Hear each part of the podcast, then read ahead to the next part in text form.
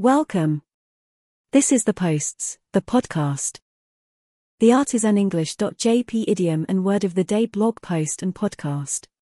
I hope you are ready, because you are about to expand your repertoire with the phrase. Dumb is never cute. The experts say we are experiencing the golden age of online streaming, or at least we were before the writers and actors strike. They may be right because I watch less and less Japanese TV every year due to the high amount of what is called baka talent featured on many shows. In Japan, these talents are often physically attractive but act as dumb as a bag of hammers.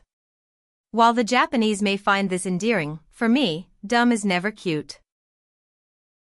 The phrase, dumb is never cute, means that being stupid is never an attractive or adorable quality in a man or woman. It is often used to describe people who are ditzy, clueless, or lacking common sense.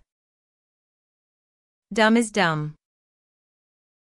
There are many reasons why dumb is not cute. First, being around someone constantly making mistakes or saying silly things can be annoying and frustrating. Second, it can be a sign of laziness or lack of intelligence. Third, it can make someone seem unreliable or untrustworthy. Of course, some people find dumbness to be endearing. They may see it as a sign of innocence or vulnerability. However, I would say for most educated people, being dumb is not a quality that they find attractive and can quickly become old hat. If you want to be seen as intelligent and attractive, it is important to avoid being dumb. This means being aware of your surroundings, thinking before speaking, and avoiding careless mistakes. It also means being willing to learn and grow. If you watch TV in Japan and laugh at the baka talent, it may be time to start making some changes. Remember, dumb is never cute, so it is important to cultivate your intelligence and wit. In English, we have an expression. Like goes with like.